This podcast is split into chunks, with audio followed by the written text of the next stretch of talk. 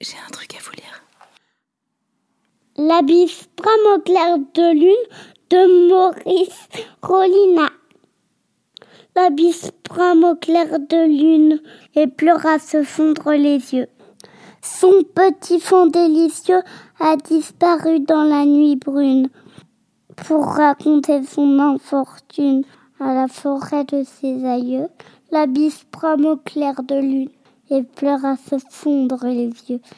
Mais aucune réponse, aucune. À ces longs appels anxieux et le cou tendu vers les cieux, folle d'amour et de rancune, l'abysse brame au clair de lune